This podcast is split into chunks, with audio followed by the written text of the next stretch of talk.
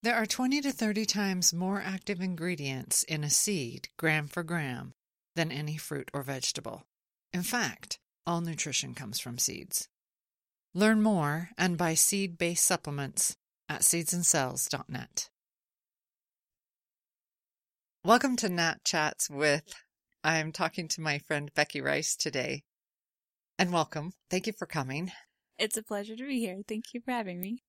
The reason I'm sitting down with you is because I've been watching what you've been posting on Instagram lately, and I'm super riveted because not that many people are willing to be self aware and go, How do I feel? Hmm. How do I feel about this? And the thing that you're doing that with is really fascinating to me. So I don't even want to describe it. I just want to let you explain your thought process. yeah, thank you for saying that. And honestly, I'm really excited to hear some of your thoughts behind it too.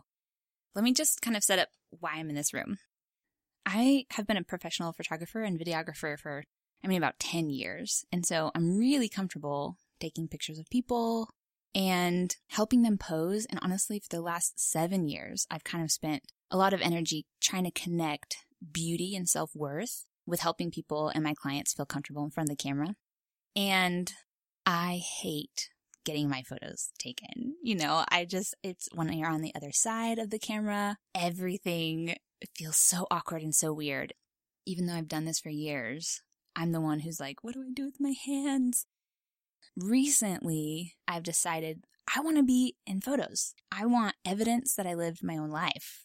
I want to see Yes. myself and see myself living a life that I'm having fun with and that I'm happy in. And no offense to my husband, but anytime I hand him the camera, it's just not quite what I'm looking for. You know, He's not a like- photographer. not He's a musician. Yes, yeah, he's a musician. He's talented in so many ways. But no one was taking photos like I can because it's my eye. You know, it's like there's something I see. And so I decided that I wanted to do more of like a self portrait project. And it's also mixed, and this is where I can get off on a million tangents because it's mixed with the last four years of my life doing a lot of therapy and going to counseling and learning myself and who I am outside of other people's expectations and learning to let go of shame of who I am and really receive myself for who I am. That was a big piece of photos I wanted to take as well. Like I didn't just want to smile at the camera and poses I've seen on Instagram. I mean, I do want to do some of those. Some of them are really cool. I agree. yeah. I'm not knocking that. It's just like I want to see myself because for the last three or four years, I've been discovering myself in a way that I'm really enjoying. And so I did this post on Instagram and I made a story and a post just kind of warning people like, Hey, I've been feeling myself lately. Like I love myself. I am enjoying myself and I'm going to take pictures of myself. If that annoys you, if you get offended, there will probably be some bodysuits and a little bit of booty here and there. And there are some people who follow me who would not appreciate that, namely some family members and or some people from past who are, I don't know how to say this. A little more religious? a little more religious. I'm like in the Than the- religious yeah, system a little bit more average. and in a way that I'm not anymore. And um, I was just trying to give them a heads up of, hey, if you need to unfollow, if you need to pause me, fine. But I'm going to do this because I want to, because I'm loving it. I was just going to say, Yeah. do you care if I interrupt? Please. At your age and at my age, I want to say to you, from this old lady's perspective, Mhm.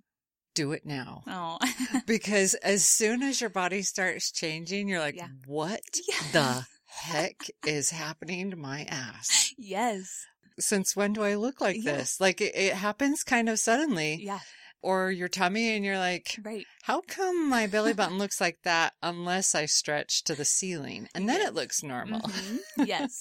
Okay. And side note, part of my inspiration for this was there's an episode of Schitt's Creek where Moira, who's the mom, she's running for like some local government position and she hears that there's this scandal about her and she's like, oh no, my nudes, they found my nudes on the internet. And it's not that. No one cares about her nudes and she is devastated. So she tries to leak them and she tries to like find them. And then in the end, she's giving someone advice and just saying like, you take the nudes now. Like with your gorgeous body, do it. Like now's the time. Like I want you to remember yourself in all your glory and you won't regret it later. And I'm like, actually, I'm going to take that advice. You like, should. I love that. Yeah. So Moira shit has been some inspiration for me. When I was your age, I was very self unaware hmm and I actually grew up not looking in the mirror. So I, I Mm. honestly don't know what my naked body looked like Hmm. as a teenager Yeah. or maybe even my 20s. Yeah. It was religion that had me not looking at my own body because naked bodies were something you were not supposed to look at. And Yeah. so I just translated that into my own. So I have no idea what my body looked like Mm. young. hmm And I kind of wish I had a memory of that. I would like to know. Yeah. So super self unaware. And then finally, I start to wake up to, oh my gosh, I don't know who I am. Mm. Just as I'm reaching a point that my body starts to change. Yeah. And so now that I do know who I am, hmm I have a body that I'm like, shoot. I, like if I wanted to look good, I'd really have to exercise now. three hours a day at the gym. yes. No, but I but I think that's another piece of it too. It's like, yes, our bodies change, but I am planning on loving every flabby inch of my 90 year old self. You know, I Good for like, you. I also don't want to tie it to what beauty culture says is beautiful. And I think that that's part of the journey for me is I have felt squished and smothered by other people's expectations. And so for me, I'm 36. I have two kids. This is what my body looks like right now. It's like, how do I love myself now? All the pieces. So that for me is my mental health and my physical health. It is the way that I look, the way that I feel. It's like all of it mixed in. And there are parts that I don't love everything yet. I'm not doing a great job at this, but I'm doing better than I ever have. So Mhm. I'm proud of myself. At 36, I'm not going to be like some bodybuilder. My physical body is probably going downhill from here in a sense, Mhm. quote unquote. But I still On a like- cellular level. on a cellular level, exactly. But I can still enjoy. I can still enjoy it. I can take nudes till I'm 90. uh-huh. Uh, I don't have to post those. No one else needs to appreciate that- them, but that- I can. yeah, that's kind of what I didn't say a minute ago Mm. is I wish I had those images of myself, Mhm. not to share, right, but to just have akin to having photos of yourself as a child. Yeah. You know, to be able to look back years later and go, that was me. Yeah. And it's kind of fascinating. You know, I look at photos of me as a child with a haircut similar to what I have right now, and it's just entertaining. Mhm. I'm not going to show the world. yeah, I'm not going to like make it a thing of it. I want to see. It's simply for me. yeah, yeah. it no, was I thicker and it looked like a wig. Mhm. there, there's a description. Like Love it. same haircut. I'm like four years old and Oh it looks like a wig. That's amazing. But Mhm. it's just, I don't know. We have this need to capture. yeah, And as a photographer, you totally understand yeah. that desire to capture because you're all about it. Mm-hmm. I don't know if we ever talked about the fact, I think we probably have, but just in case, my first photography job was, No, Portraits. Oh, I love that. yeah, I started at one of those places in the mall that does Mhm. glamour shots. Yes. And so I learned how to pose people and I learned things that are unattractive versus attractive. Yeah. And so when I pose people, I have a lot to tell them to do. Mhm. It's not just like, sit down, let me take your picture. I Mhm. don't leave anybody alone. Yeah. I'm like, this shoulder here, this shoulder there, nose here, chin here, forehead here. Yes. You know, I have a lot to say. When somebody points a camera at me, I'm like, uh, shoulder moves, right. uh, nose. Like I try really hard to imagine the angle I'm at, but I'm, it's still extremely difficult. Mhm.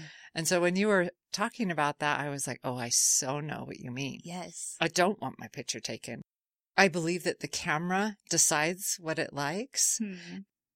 What the camera thinks of me isn't what I see in the mirror. And Yeah. so I don't want to know what the camera sees. Yeah. the camera has shown me I'm not fond of what it sees. Mhm.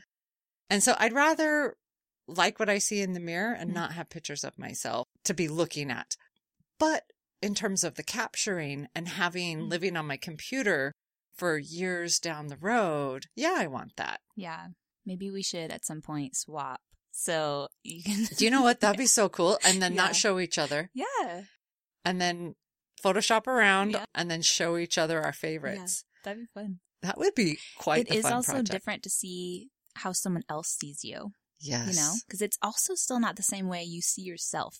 Yeah. Exactly. Every photographer has a style. Mhm. Like, for example, the photo you shared today when you said the only thing I don't like about this photo is that I'm not in it. And then the comments were, oh, you're absolutely in it because this is so you. Aw. And I so totally agreed sweet. with that. Yeah. It's your style. But I could totally also understand if only you were in it. Yes. It was just Yeah. such a cool shot that I was like, yeah, I wish you were in it too. But I agreed with your friend. Yeah. A lot of people don't see my style because I only share sunsets mostly. Ooh, look at that sky. I better share it. Whenever I see a beautiful sky out my window, I'm like, I, I think Natalie's going to post a picture of this later. You're not the only person that Yeah. says that. I'm just a bit obsessed Yeah. with the desire to capture. Mm, That's what it is. yes, And every sunset is Mhm. different. I bet there are people out there who think every sunset's the same. Mm, And I just am in awe of Yes. every single one of them that I can't stop myself taking pictures, even when they're not that great and I don't share. You bet I'm photographing the sunset. I love it. Don't stop. Keep doing it. and I think I can bring that even back to this piece of beginning to believe that I'm worth capturing. Hmm. And I think part of that is connected to my religious background, which there are so many pieces I'm thankful for, but it also hurt me in a lot of ways. One of the ways that it hurt me is in an attempt to try to bring out humility in me, the way it was done was a way that just made me feel small and that I needed to shrink and become less and less and less of who I was. And I finally, four years ago, I finally realized that wasn't the point. The point isn't to disappear so that a big God feels even bigger. The point is actually, he made something that's fucking beautiful. And that thing is me. I am amazing. And I don't have to shrink to make him bigger. I don't have to shrink to make other people bigger. It's a piece of I can love myself for who I am and I Mhm. can capture that. And it's not prideful. It's not me trying to show myself off. It is an appreciation for something that is beautiful, just like a sunset or just like a mountain. And I feel like we still aren't really allowed to say, I think I'm pretty. hmm Like, I think I'm beautiful. And for some reason, people really judge that. Yeah. My listeners can't see that I'm sitting here listening to you smiling my ass off Oh. because this is how I want every woman to Aw. feel and for them to be talking like this Mm, yeah. because it's not arrogance. Arrogance is actually very small and uncomfortable. Yeah. It's a false mask, Mm. arrogance. For anybody to say, I'm really cool or I'm really beautiful, I'm really this, that, or the other, that's their genuineness coming out, not their arrogance. Mm. Yeah. That's their, I figured out how to be me Yeah. on some level and I still want to keep figuring it out. I feel like I'm saying all the time lately, perfection doesn't exist, Mm. but there's no reason to not keep aiming for it.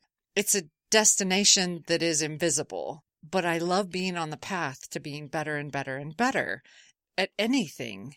Self esteem mainly Mm. because of the magic I found in being able to go, I like who I am. yeah. Because I, spent most of my life completely oblivious to what it feels like to like this person. yeah. And I'm the only person I live with.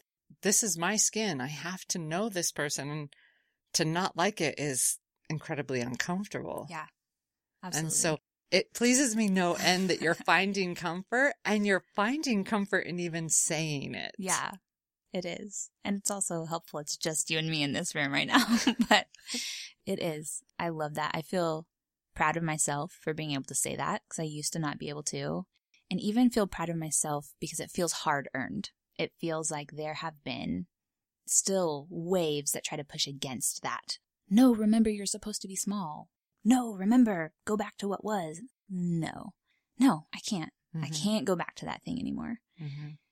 I was surprised that the original post that I posted on Instagram, I honestly was just kind of giving it as a subtle message to my mom and my in laws, and then one other dad of a friend that follows me. And I got so many responses from girls in my inbox about their own self love journey and how so much about the patriarchy and how things have shut them down for years after years. There's something called purity culture that there's been a big backlash against of this idea that it's a woman's responsibility to take care of what a man thinks of. You know, it's like with our bodies and with our dress and all. So that's called things. purity culture, huh? Yeah. So there's Okay. yeah, culture. I haven't had Mhm. words for that. Ah, And I don't mean to No, interrupt yeah, you. go. So please don't forget exactly where you're at. But I find it fascinating that women are so, in air quotes, in charge Mhm. of how we are perceived. yeah. And men don't have to be in charge of the way they perceive. Yes. If we're in charge, Right. why are men so at the helm? Yes. Yeah. So, so who is the powerful, the more powerful of the two? exactly. Is it women or is it men? Yeah. The underlying current is we dictate what they think, hmm but they're the ones running the world. Yeah. Can they or can they not be in charge of themselves? It's almost a dual directive. Yes. I have a lot of thoughts and strong opinions about this. we don't have to go into all of it. Honestly, my roommate, Zach, has been listening to some podcasts and reading some books specifically about the purity culture piece and just some thoughts on it after a wave and a generation has gone through that. So he would actually probably have a lot more to say and a lot more like constructed thoughts. But I would say I think that it started off with good intentions. Because I think it started off with this don't have sex till you're married because your relationship will be better and you won't have as many broken hearts as if you just wait for the one person. So keep yourself pure. It was kind of that thing of keep yourself pure. And then it kind of turned into if you don't keep yourself pure, you're dirty. And then putting a lot of shame on people to try But that to kind of only right went thing. toward the woman Yeah. Oh, yeah. Yes. because we did. don't associate the word pure with a man. Oh, that's so true. We That's just so don't. true. Yes. We don't associate that Yeah. with That's absolutely- masculinity, Yeah.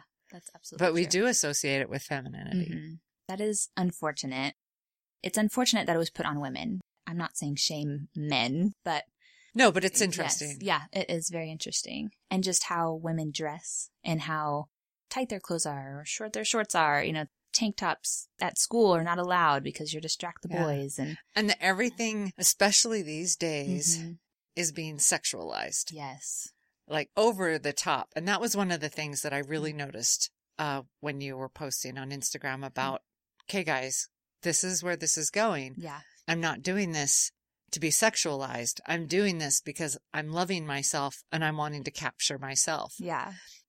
I just want to jump up and cheer that because I will Mhm. never do that. I, I, it is what it is. I will never have the comfort, Mm. the internal comfort to do that. Mm. And I don't mind. I don't, I, that's not something I'm aiming to change, Yeah. but anybody who can do that, oh, me and pom poms jumping up.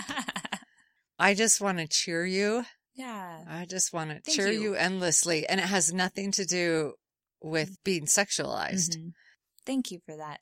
It's just my enjoyment of seeing Mhm. people comfortable in their own skin. Mm, I like that. And honest, thank you so much for that encouragement because there is still backlash and there's backlash from people and there's backlash from like the internal critic that I have in my own head sometimes. And so I think it's important and so helpful and healing, honestly, to have mm-hmm. cheerleaders who will say, no, you're doing it. Keep going.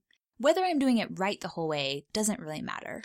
Totally doesn't Yeah. matter. You're learning. Yeah, I am learning and I'm learning to love myself and I won't do it right all the time. And that's okay. But I'm going to keep moving forward. Thank you for thank you for encouraging me in that. Thank you for being I a have a- cheerleader. I have a chapter in my book on self esteem called Shame, Blame, and Disappointment. Mm, And I talk about all three of these things being dead ends, mm, also being control tactics. Hmm. Because shame, blame, and disappointment are ways to control others. mm. And if we do it to ourselves, it's a way to make us feel bad. Other people do it to make you feel bad and try and make you do what they are saying you should do or, or believe what they want you to believe. Yeah. And when you do it in your own head, it's just a way to make you feel bad about yourself. Hmm. So I am super anti shame, blame, and disappointment. Yeah. Which is also why I try to make decisions in my own life that stop me from being able to feel any disappointment in myself. Hmm. For the most part, I think I've left shame behind. Hmm. I'm pretty sure. Now I it's my left- turn to like do a dance for you. Yes. Maybe something's going to rear its head and I'm going to be like, whoa, Sure. I, do I really feel that? But as I sit here talking to you today, uh, shame feels very foreign Hmm. for me. I love that. But disappointment, um, I'm still working on. You know, when I when I say something to somebody I shouldn't have said, or Hmm. when I make a choice in life that was I not wearing glasses? What made me do that? You know, Mhm. what made me? And so I I do still struggle with some disappointment, but that's the goal is to make choices so I don't feel that about myself. And so that I'm not mad at myself, so that I don't have reasons to criticize because that's the opposite of self esteem. Yeah, that's good. When you think of disappointment, so for me, disappointment is kind of just paired with trying because you won't always do it well. And I get disappointed if I do something not perfectly, which is every time. You know, it's like basically every time. So for me, disappointment doesn't feel as defeating. It just is an emotion I'm feeling. It's like, I feel disappointed. That's okay. I'll keep going. Oh, good for you. So would you describe disappointment differently? I think I would because I see disappointment as bigger than failure. Mhm. And maybe I have that backwards. I believe it's John Maxwell that says fail forward. And so I kind of see failure since hearing that as no big deal Hmm. because that's how we learn. As long as we're moving forward, we can keep failing and failing and failing.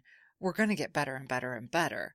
Failure is less of a feeling, Hmm. whereas disappointment is far more a feeling and an uncomfortable one, yeah. one I want to avoid. Yeah. A feeling of failure just says, I'll try again. Or I don't need to try again because I've decided with that last go Yes. that I just can't do that thing or that I'm no good at that thing or that I have no interest in that thing. Yeah. One of those realizations recently was I was talking to a district manager and I realized in the conversation that I don't like managing people and I gave up trying to manage people a couple years ago. And without really having words for it, I realized in the conversation with the district manager, oh yeah, I don't like managing people. And I gave up on this because I, I felt like I kept failing. Hmm. And that was one of the things we were talking about was kind of pointing toward the management of people, even though I didn't realize that that's what we were talking about. Yeah. And because he's such a good manager of people, Mm. I had this light bulb go on. Uh huh. And so that's a good Yeah. example for I've failed. I'm not good at it. I don't want to pursue it. And I don't have to be good at everything. Yeah. And that's great. That's perfect. It's self knowledge. It's self knowledge. What a realization. And I think that might be the difference between being disappointed in a moment or an outcome and being disappointed in yourself. It's like being disappointed in yourself is the painful piece. It's like we let go of that. Yeah. But being disappointed in an outcome, that's okay. Mhm. Like feel that feeling and move on forward or a different direction. Like it, that's not moral. That's not right or wrong. It just is. So Yeah. keep going. Yeah. I need to expand my view on disappointment because I think I had it really related to feeling it for me or feeling it for another person, which Mm. is why I talk about it being a control tactic is because when you show somebody you're disappointed in them, you're trying to control Yeah. what they do in the future Mhm. based on what they. parenting move. Uh huh. I'm so yeah. disappointed. Yeah. Not a healthy parenting move. Let me just You know- that. But A friend of mine that read my book, uh-huh. she told me to take that chapter out Oh really? of my book, Yeah. Because disappointment is a very important tool for her Mm, raising her children at the time. And it so she's like, you need to take that out. it works. Is it healthy?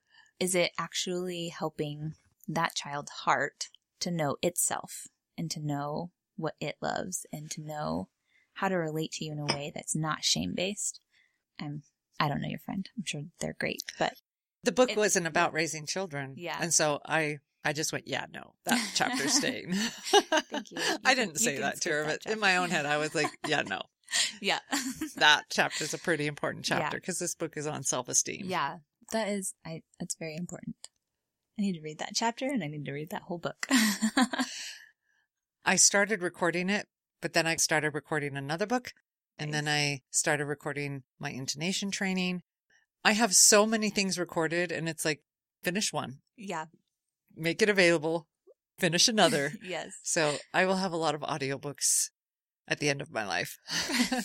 Whether or not they will be in print, who knows? But Oh my. I like the idea of people hearing how I mean it, Mm, you yeah. know, because I'm all about communication. I have a Mm. problem with my words being twisted, which has happened to me countless times over the years, Sure. having my words twisted. Mhm. And I kind of do have an obsession with Mm. being understood, Yeah. which is actually the podcast I just uploaded the day before yesterday is Oh, about understanding. Yeah.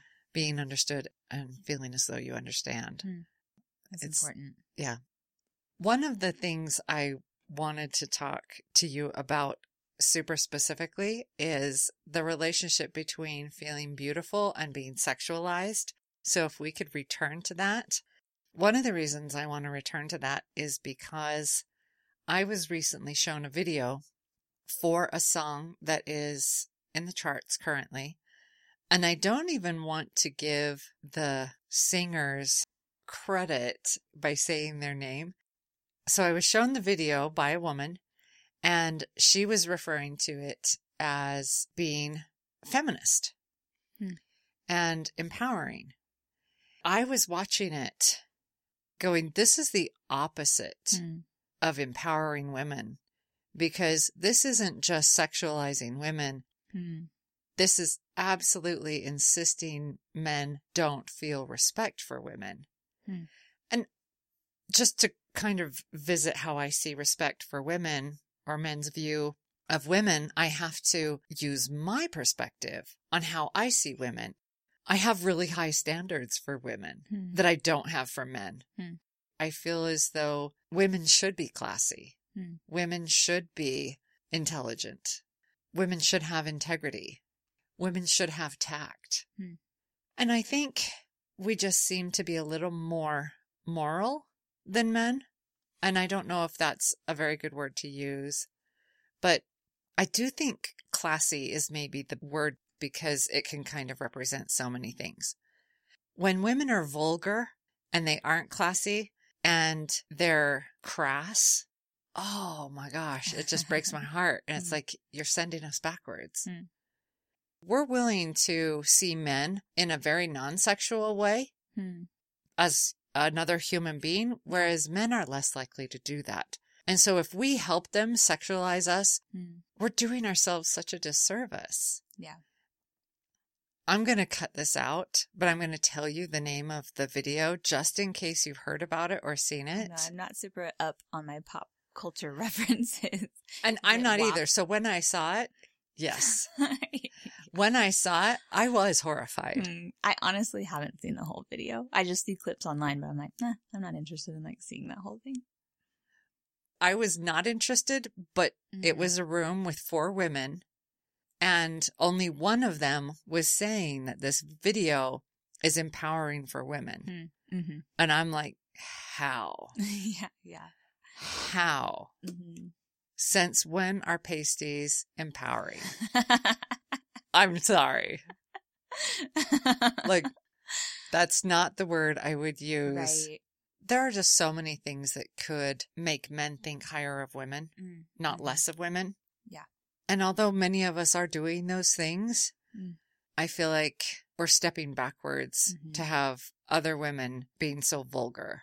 Mhm. Since when is vulgar currency? Yeah. In a successful world where anybody's achieving anything, where anybody's becoming a better person, moving forward, uh, I was going to say earning more money, but if you're a stripper, that's there it is. Well- that's the only that's the only avenue. Well, and I would say the artists of that song and that music video are profiting highly off of that. I think it depends on your value system and what your currency is and what currency you value. And so vulgarity does actually get you places. But it depends on, I think, the value system that you have and where you want to go. And is it taking you that direction? So part of me really just wants to say to you, I don't know like all of your history, but I think I can tell. This Oh, is me to you. please. Like- Go ahead. It's like, I don't know your history, but what I hear from you is that you haven't been respected by men and you have, your voice hasn't been taken as valuable to men, really, and that you have been misused and mistreated. So you felt like you can trust women. Let's gather together as strong women. But these men are useless. We'll be the better species because I know what we have in us, you know? And Well, I, I can only go by example. Yeah. You know, I just don't have Mhm. examples of amazing men in my life, yeah, which makes it sound like I have none. yeah, I can think of a couple men in particular that might hear me say this Yeah. and and they would be horrified to think that I would think that of them and I don't think that of them. yeah.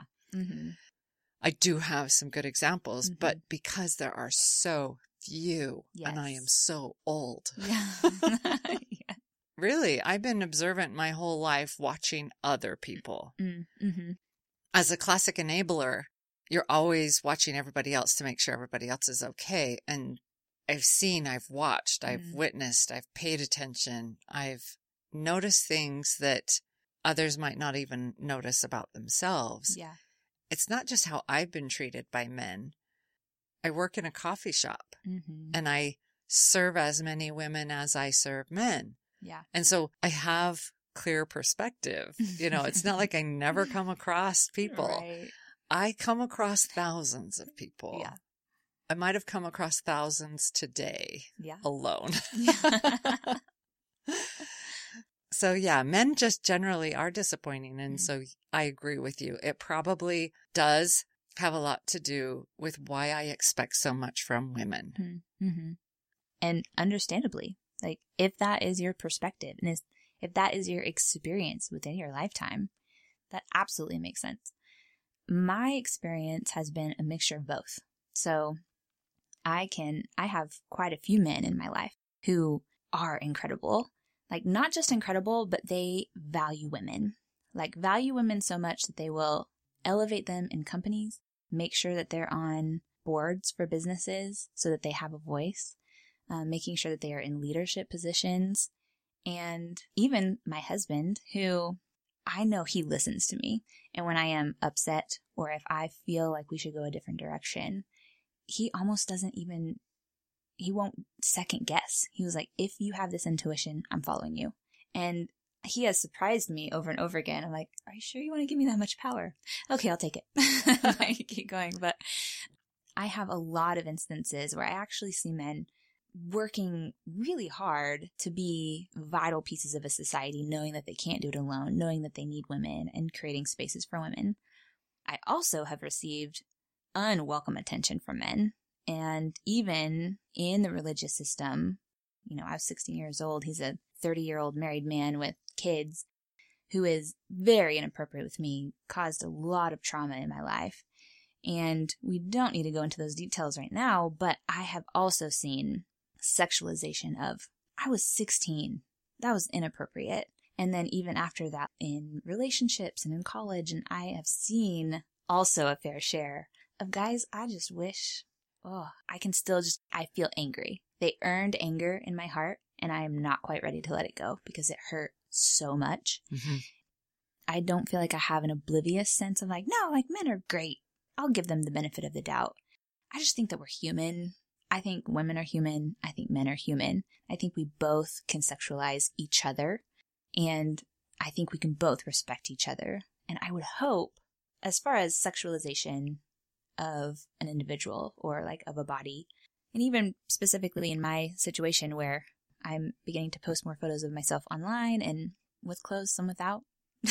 but I think, and I love that you picked up on the piece of like, I'm not trying to sexualize myself. I am not trying to get more likes or more post engagement because of this. I am doing this because I'm enjoying myself and like I want photo evidence of it. But you can feel who's with you and who's cheerleading you on with their messages. And then mm-hmm. you can also feel who's, yeah, you want something. I feel powerful in my sexuality, like, and in my body right now. And I think that that is coming across to people. And some people encourage it and they're like, yeah, go for it. And then some people are like, I see that you have power right now. I feel, I feel power coming from you. I want that for myself. And I think that that is where like sexualization comes from. It comes from like taking. It's like taking from other people things that don't belong to you or you don't have a right to. And I wish that we could kind of see that for what it is. And I think if we understood ourselves better, I think that we would have a better idea of when we are sexualizing someone else and when we are being sexualized. Because when I was 16 years old, you know, in a religious situation where my body was shamed, sex was shamed, like any physical thing was shamed, I felt so much shame that this man was coming towards me. I didn't tell anyone. Like, I wouldn't speak up. I didn't say anything for years. And that was awful. I don't want people to feel like that. I would rather them learn themselves, understand themselves. So then they know the boundaries of this is okay. Like this level of myself is beautiful and I can give this to people I trust, but I don't have to give it to everyone. I don't have to be approved by people. My worth isn't caught up in this. So I'm not going to try to give my body to people online to try to feel worthy because that's not it. Someone else doesn't give you your worth. You have to feel that in you. You mm-hmm. love yourself. That's where it starts. And so it's been interesting. I feel like this is like a turn I wasn't ready for because it does feel like so tied up into a lot of my life and conversations that I thought I was done with. It's like, oh, I've dealt with that in therapy. I think I'm good now. And it's like, it just keeps kind of coming back up. Self worth and where I find myself looking for it or things I need from someone or things people feel like they need from me. And I think that that's one of the reasons why I'm so interested in learning myself and knowing myself really well. The parts that I love about myself, like right now, and even the parts that I still feel a little bit like hesitant or have like residue of shame from my past. It's like, I want to dive into there too. Like, what's in there? How do I understand myself better? Honestly, number one, just for me. Like, not, I have a daughter and I want to pass things on to her. But first, I just want it for me. I'm not looking for a lesson to teach someone else or information to give away or a book to write. You know, it's like, it has to just be for me right now.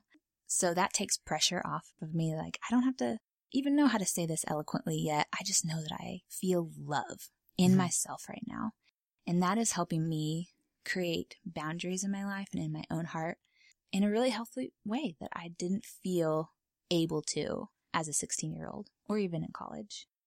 You remind me that so many lessons in life shouldn't be seen as something solid mm. that you could pick up. They're more like a muscle, something yeah. you have to exercise. And sometimes you don't exercise it and it gets smaller and smaller and smaller. And then an event rears its head and because you haven't been exercising that thing, yeah, you're weak. Mm-hmm. I do return to that often that remembering this too might be a muscle. Hmm. Mm-hmm. And there is no perfection, as I say. So am I exercising this muscle? Do I need to exercise this muscle? I feel like so much of my dating history has been me going, wait, why am I learning this lesson again? Yeah how did this happen yet again? Yes. It's possible I didn't exercise the mindset mm-hmm. that I needed to not get into that relationship. Look, here it is again. Yeah. You're right. I think it's totally a muscle. And I think a piece that gives you a lot of power is the awareness.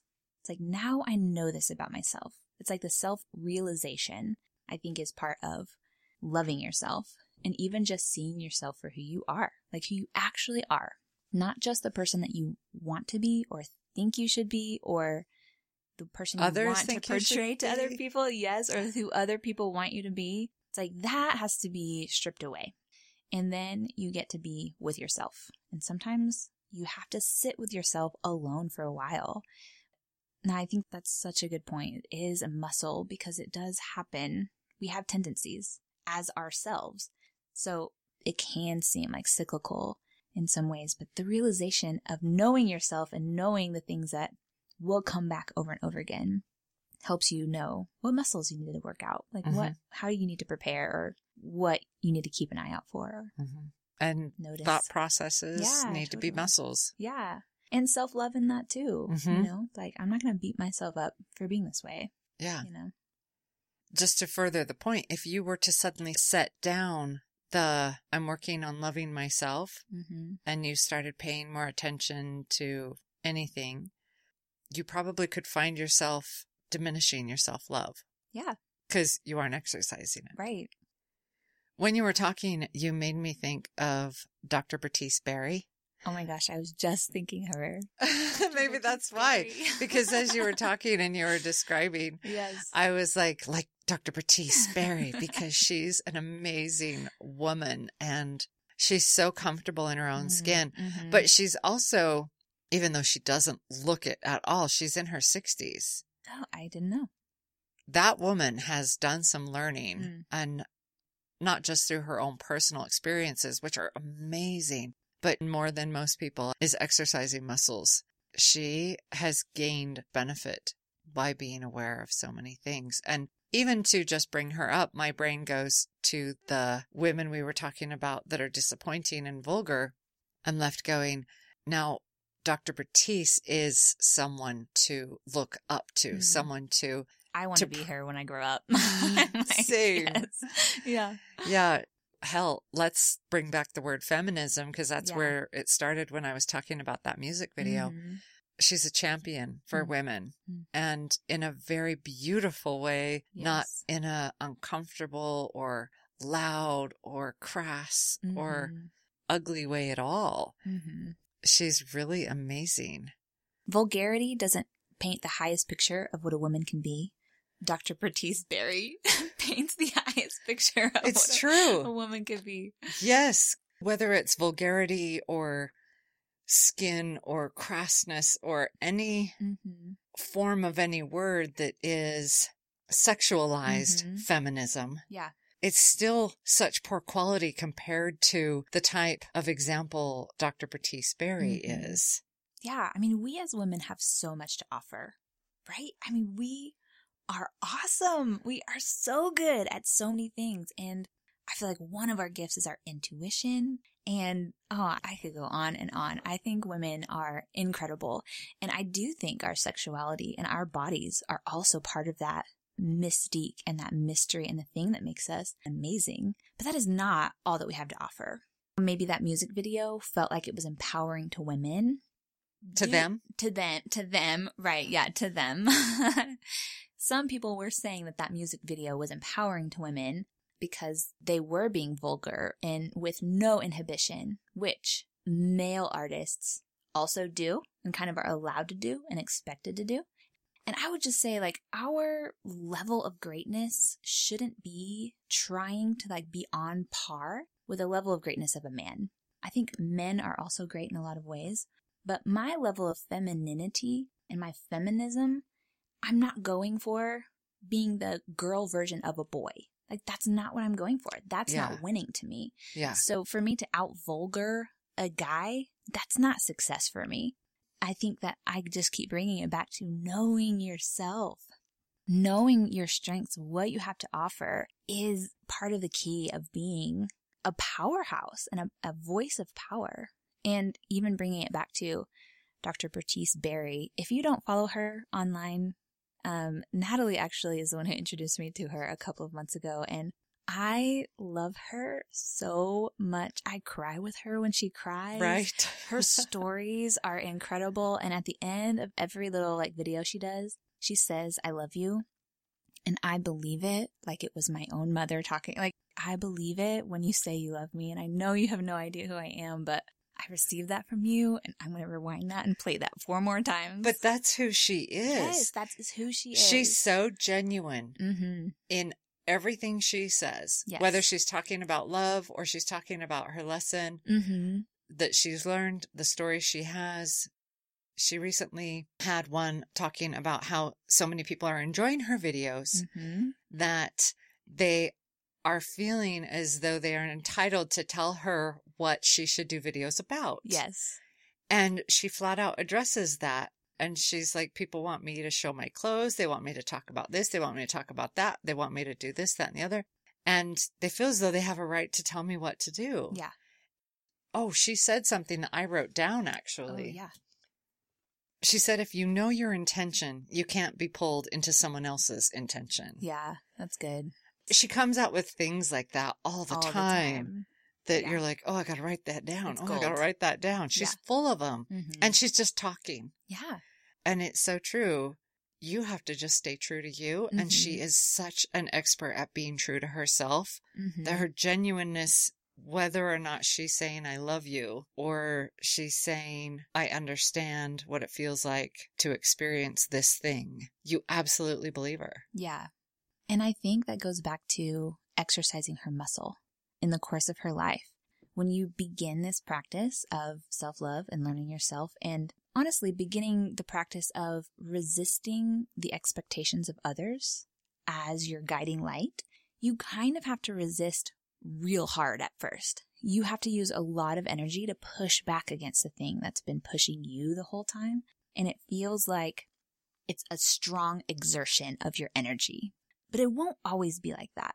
One of the things that I love about Dr. Bertice Berry is she is unapologetic, but she is not rude. She's not Mhm. mean about it. She's not overbearing. It just is. It is with her. I want to get there. Right now, sometimes I still feel like I'm pushing back real hard. If you're going to challenge me, I'm going to push back real hard on you right now. But she can receive challenge. She listens to people. She has friends that she connects with, but she knows who she is. And she speaks from a place of understanding her worth and not letting that be compromised. I think that's so powerful. Mm-hmm. I hadn't actually, when I was talking about vulgarity, I hadn't actually thought about the name of the song of the video we're talking about. And again, I'm not going to say it, but even the name of the song is only vulgar words. Like those just aren't words that would come out of the mouth of Dr. Bertice Berry. Hmm. Not that every woman should ascribe to being her, Right. but I actually looked up the definition of feminism and femininity. Feminism is kind of obvious, although a lot of women these days kind of twist it into being Mhm. something that's very badass Mm-hmm. when that's not what it is. It's just about equality. Feminism is the advocacy of women's rights on the basis of the equality of the sexes. Mm-hmm. So equalness. mm-hmm. Feminism is essentially saying we're equals. Yeah. So it's not the badassery that a lot of women want to turn it into. And then I looked up the definition of feminine just as a comparison, and it's actually quite ethereal. Hmm. There wasn't a hardcore definition for it, and it wasn't actually very easy to write down the definition because it was kind of more words. Hmm. So I found having qualities or an appearance traditionally associated with women. Mm-hmm. No fireworks there, Uh-huh. right? And then it said, especially delicacy and prettiness. Hmm. Hmm. So those are two words associated with being feminine prettiness and delicacy, which if we go to masculine, we're not talking about prettiness and we're not talking about delicacy. Mm-hmm. So that makes sense. One of the definitions said regarded as female, ladylike, soft, Hmm. womanly. Mm-hmm. And I thought about the fact that women are just a different shape than men. Mm-hmm. Men are a different shape than women. Our bodies are made to create life Hmm. and to sustain the life inside it for nine months. And so womanly for me, I see softness and smoothness and a little bit of weight. I Mm-hmm. find that womanly. When I lost a lot of weight and I couldn't put weight back on, Mm-hmm. I looked skeletal Mm-hmm. and didn't want to look skeletal. Mhm. I didn't feel feminine. Yeah. People would comment on how skinny I was as though it was a good thing. Right. And I'd be like, this isn't beautiful. Hmm. This isn't, to me, this isn't feminine. This Mhm. isn't pretty. Hmm. I've never looked at really skinny women and wished that that were me. I don't attach to that for some reason. Hmm. I think softness and roundness, even in a person's face, it's just an attractive thing. And maybe that comes back to babies are beautiful. Mm. And have you ever seen a really thin baby and you, you feel bad for that baby? Huh, yeah. You, you don't go, oh my Mhm. gosh, that's the cutest thing ever. I think of Junie. She's just so, So perfect. cute. And you just want to touch her legs and Mhm. her arms and she's just got that round beauty. Here I am turning femininity into into infancy almost. oh, but it just it is what it is. Yeah. I think weight and shape and maybe it comes back to bosoms. Mhm. Which I don't have any. For all the listeners who can't see, I am part of the itty bitty titty committee. Hardcore. Uh, but I mean, also when you think of Roman and Greek sculptures and art and Yes. painting, you know, in the Renaissance period, and it's the bodies that were celebrated look different than the bodies that are celebrated now in our culture currently and in the recent history. I do think that that is changing for better. I think there's a lot of body positivity and body love and body awareness that is going on and changing the shapes of mannequins in stores and even the piece of gender fluidity where we can celebrate the femininity and masculinity in one person. Mhm. And it's not just defined with their sex or it's okay for a boy to be feminine. It's okay for a woman to be masculine. And there are pieces that are kind of being swirled in a way that it used to be unhelpful when it was just defined super black and white. And if you didn't fit that mold, you felt outed. You felt separated. You felt out of place. You know, you- Weird. yeah, you were made to feel weird, even though you weren't, you know? Yeah. And so I appreciate even the pieces of the definitions that you were speaking, like femininity and, and feminism. It's like, yes, I want equality. But even with the definition of femininity, I'm like, yeah, my son has some of those characteristics. My son has probably more of those characteristics than my daughter. And I love that. I love his softness. I love how delicate he is. He's feisty too. You know, he's a lot of things. And I love that part of this upcoming generation that we are kind of redefining gender roles and what it means to be masculine and feminine, and that you can have a mixture of both and a really fun mixture Yeah. of both. Well, it's nothing is black and white. Right. That's what it comes down Mhm. to is I've never felt black or white. Hmm. I know that that comes from being raised as the boy. Mm, I got mhm. treated like the boy. I Mm. had to go hunting. I had to do construction. I had to be the helper. I had all my hair chopped off. So my being put in the boy role, I absolutely know that messed with self perception Mm, and had a lot to do with my self esteem struggles throughout my life. mm, People who know me now, if they hear me say I don't feel very feminine, they're surprised, and I'm Mhm. surprised they're surprised. yeah. Hell, look at my interests. Yeah. Construction is a thing for me. It just is. Yeah. I couldn't count how many walls I have gone through in this Mhm. house. I love that. It would take me time, but I could calculate maybe how much plumbing I've done. You know, I have always just done what I'm interested in, done what I felt capable of, Mm. done what most people would assume is more masculine Mm, while allowing those labels to push me into mentally masculine Hmm. areas. mhm. I can actually remember in elementary school, you reach a certain age where your class gets to help in the lunchroom. You be a server. And in elementary school, it's really exciting. It feels like a privilege. yeah. You get to get out of class and you get to go into the lunchroom and you're serving food and putting the aprons on and everything. And I remember very clearly a lunch lady saying to me, and this is probably like third or fourth grade, your shoulders are very broad.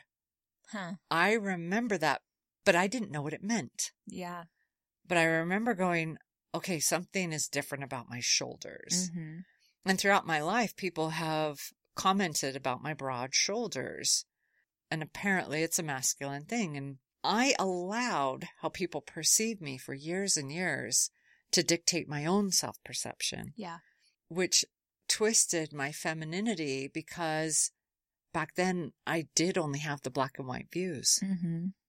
It is only in all of this self awareness that I've been doing in the last roughly eight years that I'm finally preaching gray, Hmm. Yeah.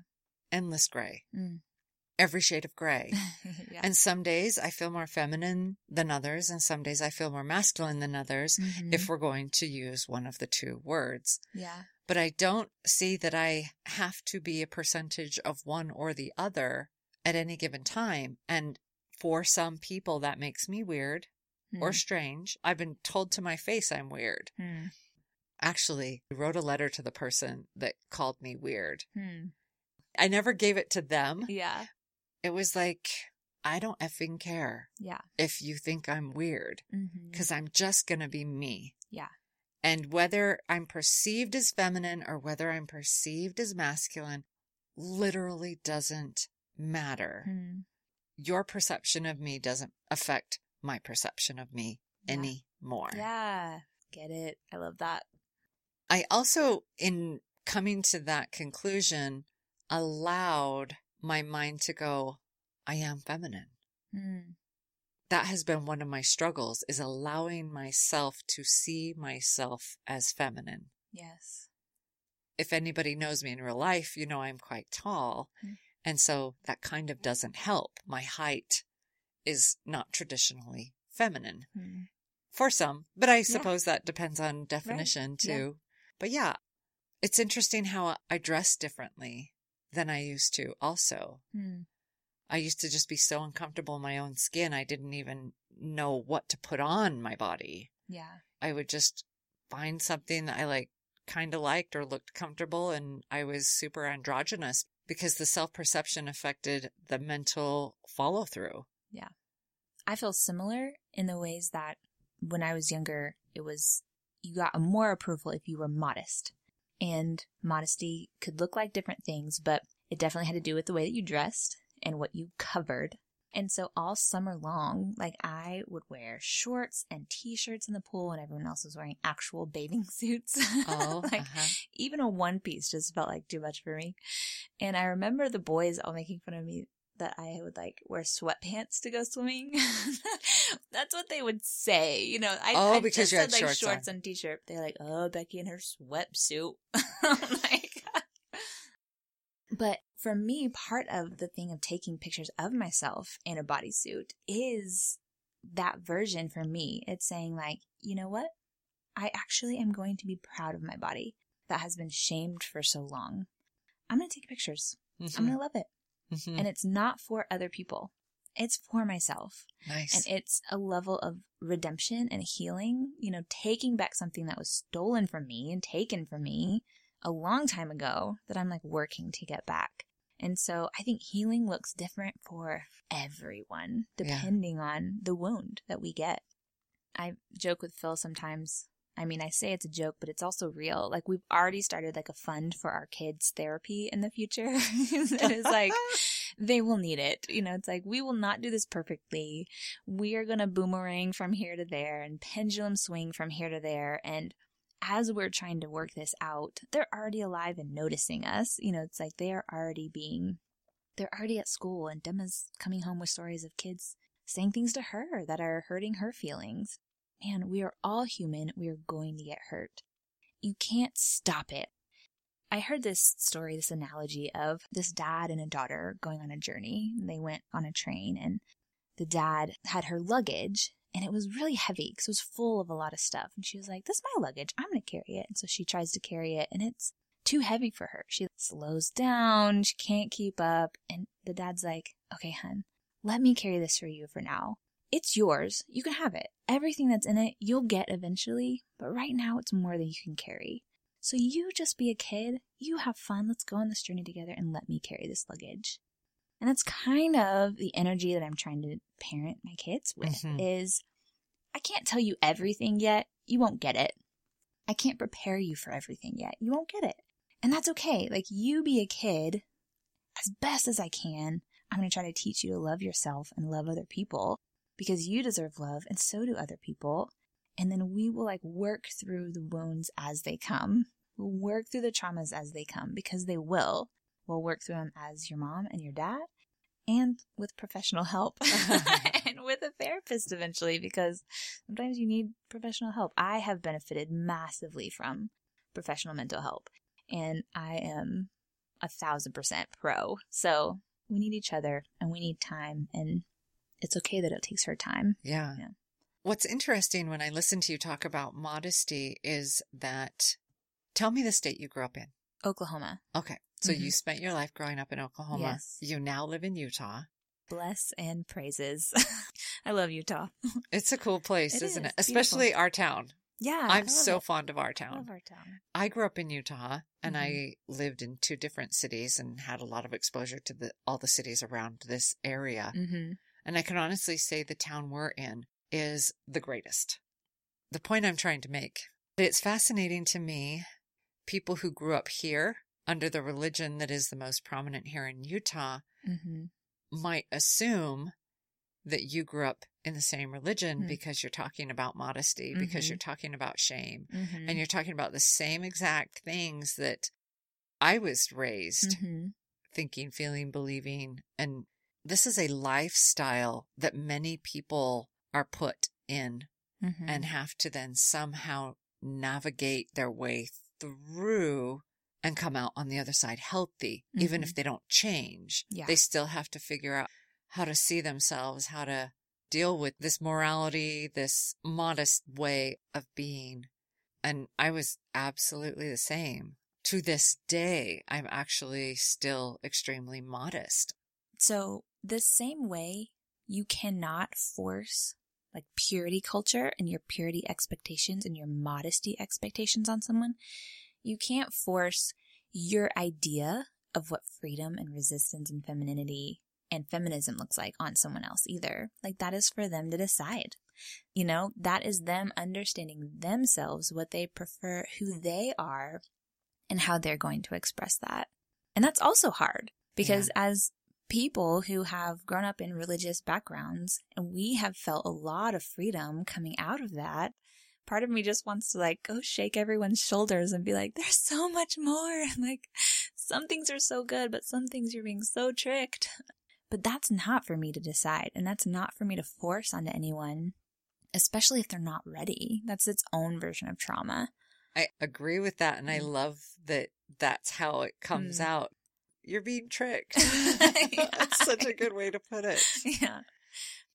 I'm so glad that you decided to publicly say, this is what I'm thinking. This is what Mhm. I'm feeling. hmm We assume we're all so different Yeah.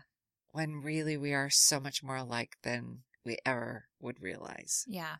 Thank you so much for bringing me on here and letting me talk. Thank you so much for about all of sharing. Yeah, it's been a pleasure. because it's so nice to hear somebody else saying things akin to what I think, but using different words. I Mm. love it. Hmm.